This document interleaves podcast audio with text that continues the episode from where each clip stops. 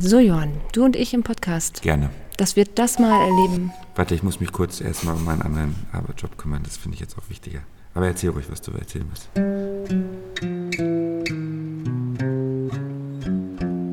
Herzlich willkommen zu Beruhig dich, Schatz, wir heiraten nur. Der Hochzeitspodcast von Strauß und Flieger. Wir sind Caroline und Johann und helfen euch mit den richtigen Fragen entspannter zu heiraten. Wir fangen an. Sehr wir schön. fangen an, Hallo, wir- Caro. sehr schön. Hi Johann, wie aufregend, oder? So richtig nach unserem Intro aus, äh, aus unserem letzten Podcast, aber so unser erster richtiger.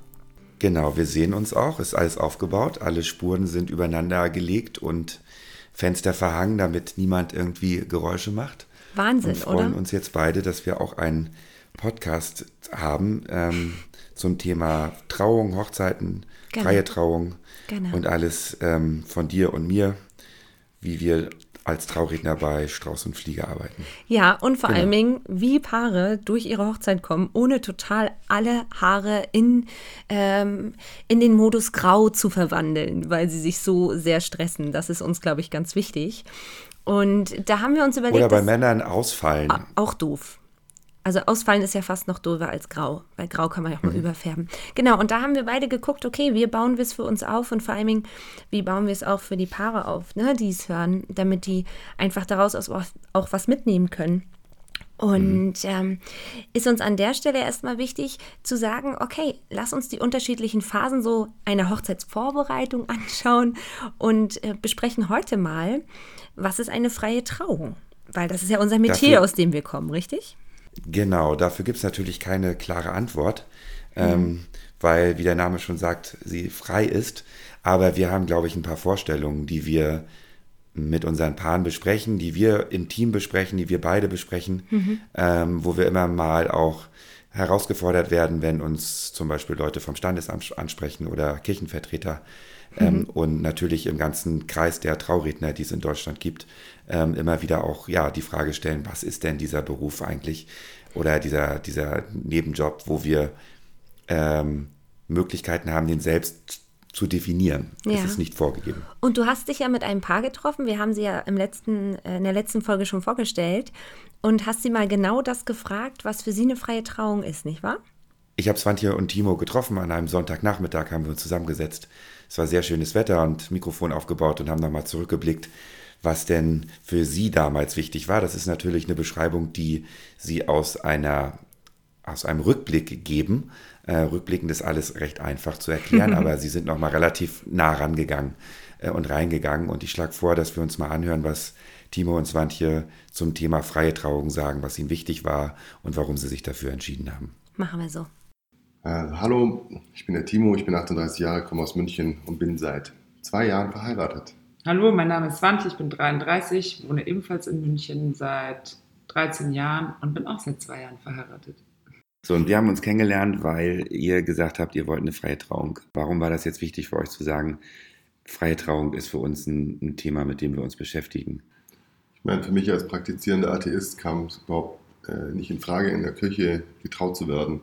Und natürlich auch die Erfahrung der Vergangenheit, der erlebten Trauungen an einer Kirche stand für mich außer Frage, dass ich irgendwann da stehen möchte und von jemandem getraut werde, der mich wahrscheinlich gar nicht kennt, der sich überhaupt nicht mit mir auseinandergesetzt hat und der auch von Sachen erzählt, mit denen ich nichts anfangen kann. Ja, das geht mir eigentlich ähnlich. Ich kann mit den Abläufen und den Riten, die in der Kirche, in einem kirchlichen Trauung stattfinden, überhaupt nichts anfangen und wollte mich nicht in einen Prozess begeben, der mir vollkommen fremd ist und wo ich selbstbestimmt quasi verheiratet, äh, nicht, also fremdbestimmt verheiratet werde. Aber der Prozess der freien Trauung war euch ja auch relativ fremd. Ja, wir wussten, dass es freie Redner gibt, aber hatten, glaube ich, nicht die positivsten Erfahrungen, bis, bis wir dich eben sprechen haben Mhm. hören, ähm, gemacht. Ja, du hast ja dann relativ schnell gezeigt, wie gut sowas passieren kann, Mhm. oder gut, gut laufen kann. Ja. Also im, im theoretischen Modell war es mir zumindest schon klar, wie gut eine freie Ja. Trauung sein kann, aber man hat natürlich auch schlechte freie Trauungen erlebt und wenn man dann mal eine gute freie Trauung erlebt, dann ist es halt auf jeden Fall einem klar, dass das das ist, nach dem man sucht und was man quasi erwartet hat. Mhm. Ich finde auch ein wichtiger Punkt bei einer freien Trauung ist auch immer der gewesen, dass ich, also bevor dir, du hast ja natürlich eine Ahnung und ein Konzept, wie das ablaufen sollte, aber ich habe mir da vorher auch schon Gedanken dazu gemacht und ich habe auch Freunden eigentlich gesagt, dass sie vielleicht auch darüber nachdenken sollen, halt diese Gestaltung können sie ja selber übernehmen. Also dass dann, dass man das, das Gute aus, der, aus den Abläufen kopiert, was quasi über Jahrtausende funktioniert hat und es halt einfach nur mit Sachen füllen kann und viel freier ist in der Gestaltung. Man kann Elemente nehmen, die man gut findet und welche hinzunehmen, die einem wichtig sind und hat sozusagen Kontrolle über dieses, äh, über diese Zeremonie. Ja, Johann, da war ja ganz, ganz viel drin mit dem Paar, was du da besprochen hast. Da, die waren ja sehr, sehr differenziert auch in ihrer Betrachtung und haben ja unglaublich unterschiedliche Aspekte reingebracht, nicht wahr? Was ist denn davon etwas, was für dich so ein wesentlicher äh, Punkt ist, was die Definition einer freien Trauung angeht? Ja, ähm, also man könnte fast jeden Satz von ihnen nehmen mhm. und, und drüber sprechen. Ne? Das, ähm, da waren wirklich ähm, diverse Punkte bei, wo wir, wo wir einsteigen können.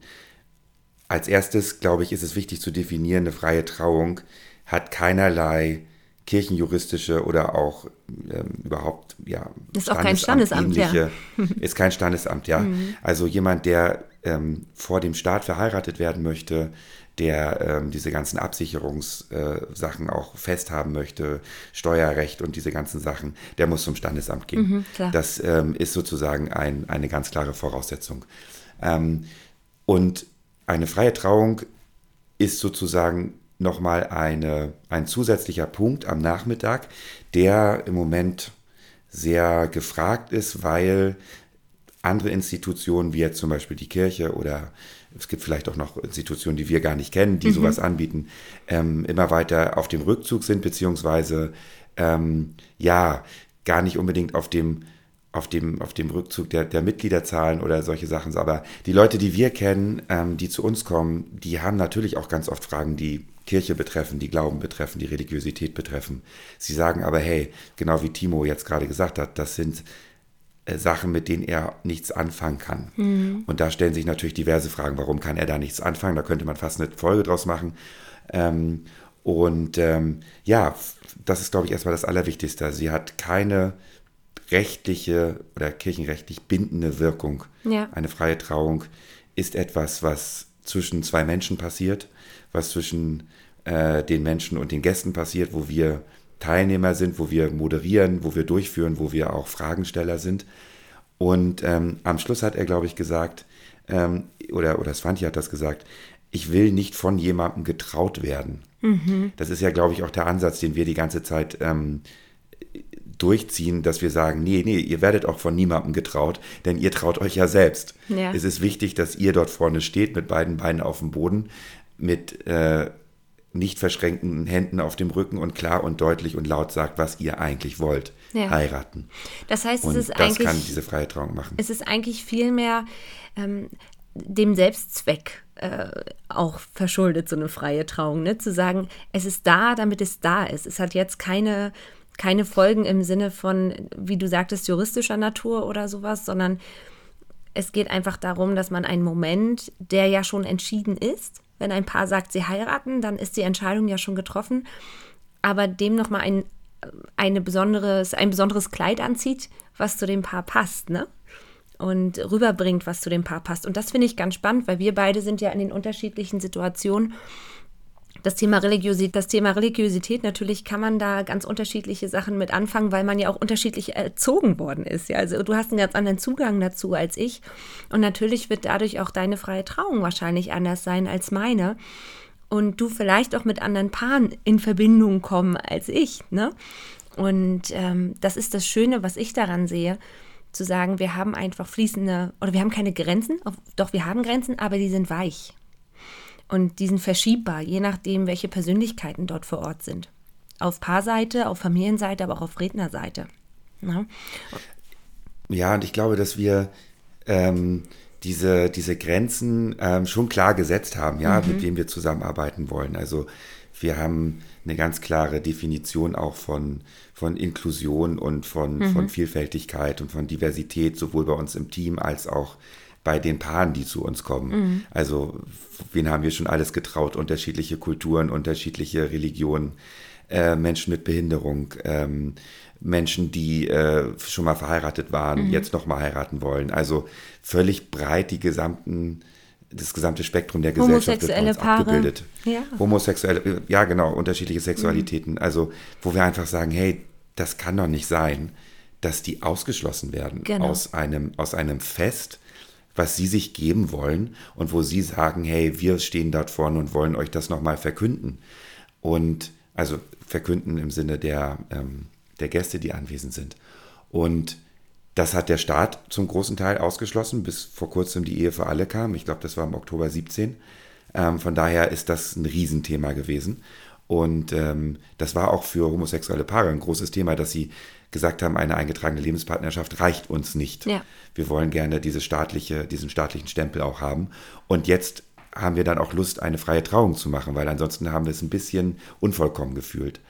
Und ähm, genauso wie Kirche manchmal auch sagt, hey, wenn ihr schon verheiratet wart, könnt ihr nicht nochmal zu uns kommen. Ja. Und das ist auch etwas, wo ich persönlich sage, ich komme aus einem Kirchenkontext, da frage ich mich, wer hat das denn bestimmt? Ja. Ähm, dass hier diese Ausschlussprinzipien funktionieren. Und ähm, klar, man sagt in der Kirche, was ähm, Gott zusammengeführt hat, ähm, kann der Mensch nicht scheiden.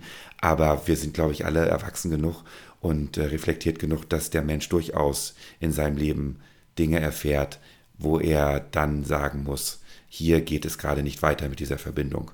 Und dass er dann sagt, ich möchte dieses aber nochmal mit jemandem anderen starten, wohl durchdacht, sowohl die Trennung vorher als auch die neue, die neue Beziehung, dann muss der doch einen Ort haben, wo er hingehen kann. Das kann doch nicht sein, dass da jemand, das ist dann das Fremdbestimmte, was Swantje in dem Text hatte. Ja. Ähm, und da können wir, glaube ich, Unterstützer sein. Ja, das heißt, für uns ist freie Trauung ein offener Ort, wo jeder, der sich wirklich selber traut, ähm, zu seinem Partner Ja zu sagen, ähm, einen Ort findet, an dem er das oder an dem die beiden das so für sich auch teilen können, wie sie halt sind. Und dennoch haben wir, und das hattest du vorher schon angesprochen, wir als Strauß- und Fliegeredner, ja, natürlich da auch unsere Vorstellung. Also es gibt, glaube ich, Redner da draußen, die ganz anders arbeiten als wir, die sagen, hey, und sie lassen hier nochmal ein Täubchen steigen und da machen sie nochmal Sand zusammenschütten und wo, wo wir ja ne, auch immer mal wieder im, im Diskurs miteinander sind und überlegen, was, wie definieren wir es, ne? Und das, was finde ich zwischen uns immer so hängt in allen Gesprächen, die wir darüber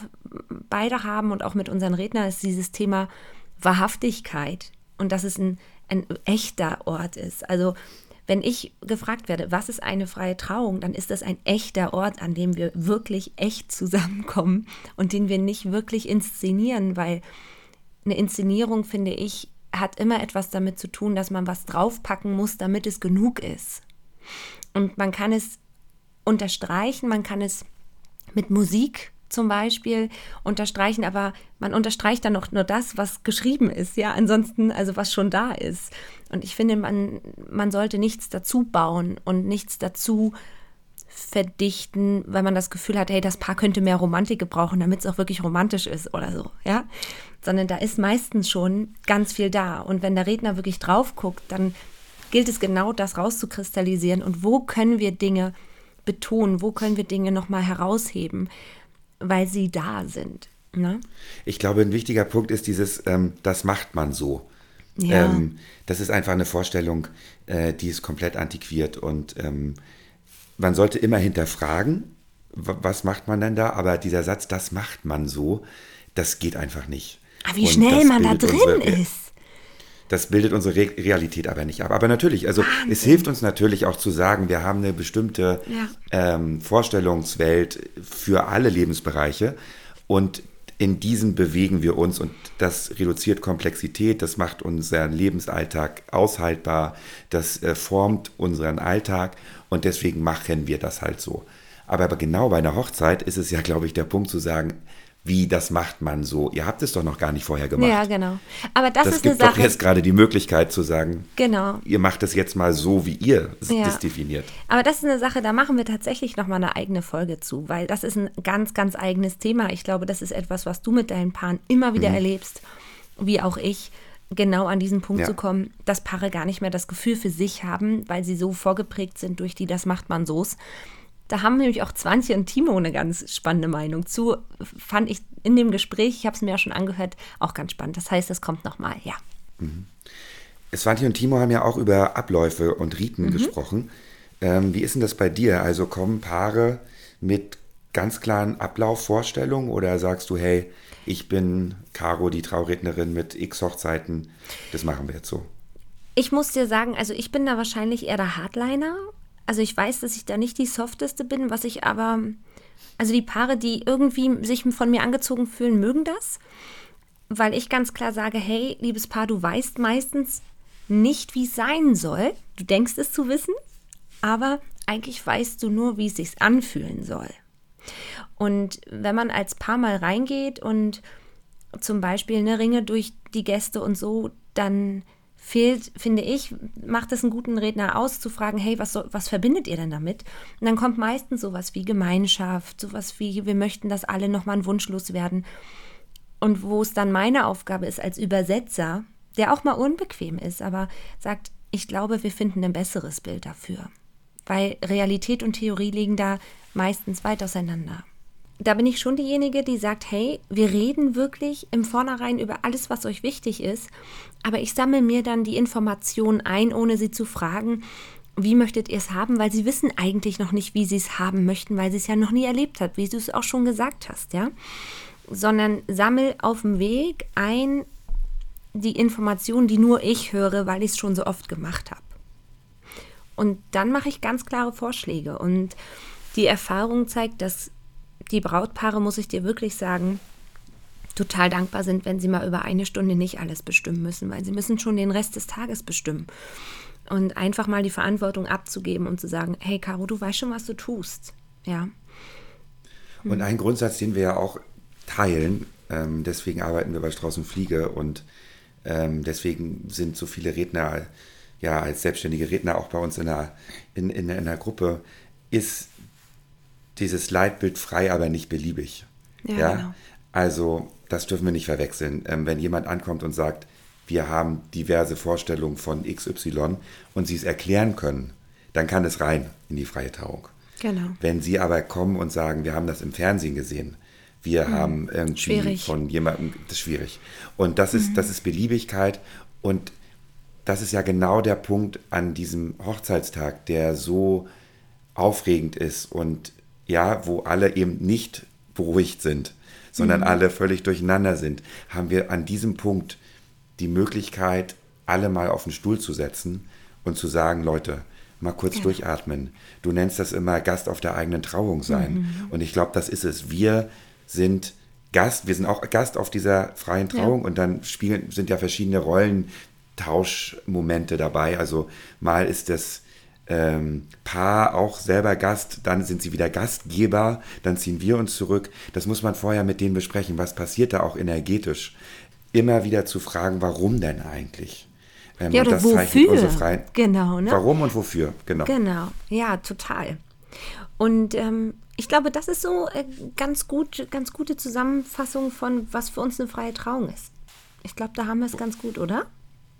Ich glaube, das ist in Ordnung. Also ähm, wir sind natürlich auch gespannt auf Kommentare und äh, irgendwie Meinungen. Ja. Ähm, und wir wollen, das hätten wir eigentlich auch am Anfang gleich sagen müssen, aber das ist ganz wichtig, dass das unser Verständnis ist. Ne? Also Absolut. wenn ich rede, dann ist es das Verständnis von Johann, wenn du redest, ist es das Verständnis von Caro. Wenn wir beide gemeinsam reden, haben wir, glaube ich, das Strauß und Fliege ja. äh, im Kopf. Aber jemand, der dich anfragt, kriegt etwas leicht anderes, als wenn er mich anfragt. Leicht. Und was anderes an und jemand, äh, der jemand anderen anfragt, ähm, äh, kriegt, äh, kriegt wieder etwas, weil der Redner natürlich eine Rolle in dieser freien Trauung Absolut. hat. Und dennoch, Johann, ist es so, wir, ähm, wir tauschen uns ja auch ganz viel mit anderen Rednern aus, ja, wenn wir mal irgendwie auf dem Kongress sind oder so. Und was mir auffällt, ist, dass uns dann doch viel eint. Wie man das dann macht, ist ist, glaube ich, total unterschiedlich. Aber der Anspruch von eigentlich allen freien Rednern, die ich bis jetzt getroffen habe, war wirklich zu sagen, hey, wir wollen was machen, was zum Paar passt und wir wollen Paaren ein Zuhause geben. Und das ist schön, dass sich sowas entwickelt als Gegenströmung zu so viel Ausschluss in der Gesellschaft, die wir immer noch erleben. Ja. Genau. Und ich glaube, der, der, der letzte Satz zu diesem Thema, den hat Timo auch selbst gesagt, ihr seid frei in der Gestaltung. Genau. Und dieses Frei trifft auf einen Redner, der Erfahrung hat und der gewisse Vorstellungen hat. Und wenn er gut ist, sich dann mit euch hinsetzt und mit euch spricht, Fragen stellt, warum, wofür. Und dann habt ihr am Ende wirklich eure freie Trauung und ähm, geht in euren Hochzeitstag, weil darum geht es ja am Ende. Und was das bedeutet, machen wir in der nächsten Folge, nämlich was macht eine freie Trauung so besonders? Wunderbar. Ich freue mich Dann, drauf. ich freue mich auch drauf. Bis dann. Ciao, Ciao. Johann. Servus. Ja, tschüss. Das war Beruhig dich, Schatz. Wir heiraten nur, der Podcast von Strauß und Flieger. Für euch waren am Mikrofon Caroline Wett und Johann Jakob Wulff. Vielen Dank an Swantje und Timo Bernsmann für den Einblick in ihre freie Trauung und an Sebastian Mayer für die Musik. Mehr Informationen findet ihr unter www.straußundfliege.de, wo ihr alle Podcast-Folgen und das passende Notizbuch finden könnt. Und natürlich die passenden Rednerinnen und Redner für eure freie Trauung.